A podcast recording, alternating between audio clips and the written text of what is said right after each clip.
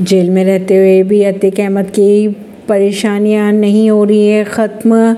अतिक अहमद पर फिर कसा कानूनी शिकंजा। जायसवाल का अपहरण करके पिटाई करने और संपत्ति लिखाने के मामले में लखनऊ की सीबीआई कोर्ट ने अतिक अहमद और उसके बेटे उमर अहमद पर सीबीआई की तरफ़ से दाखिल की गई याचिका पर आरोप तय कर दिए। अभी सजा का ऐलान नहीं हुआ।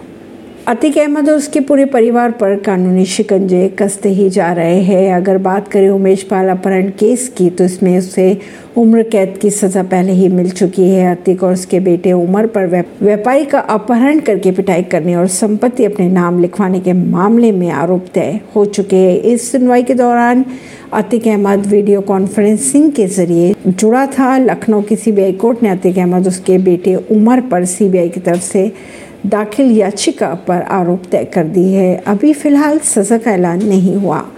ऐसी ही खबरों को जानने के लिए जुड़े रहिए जनता सरिश्ता पॉडकास्ट से। परवीन सिंह, नई दिल्ली से।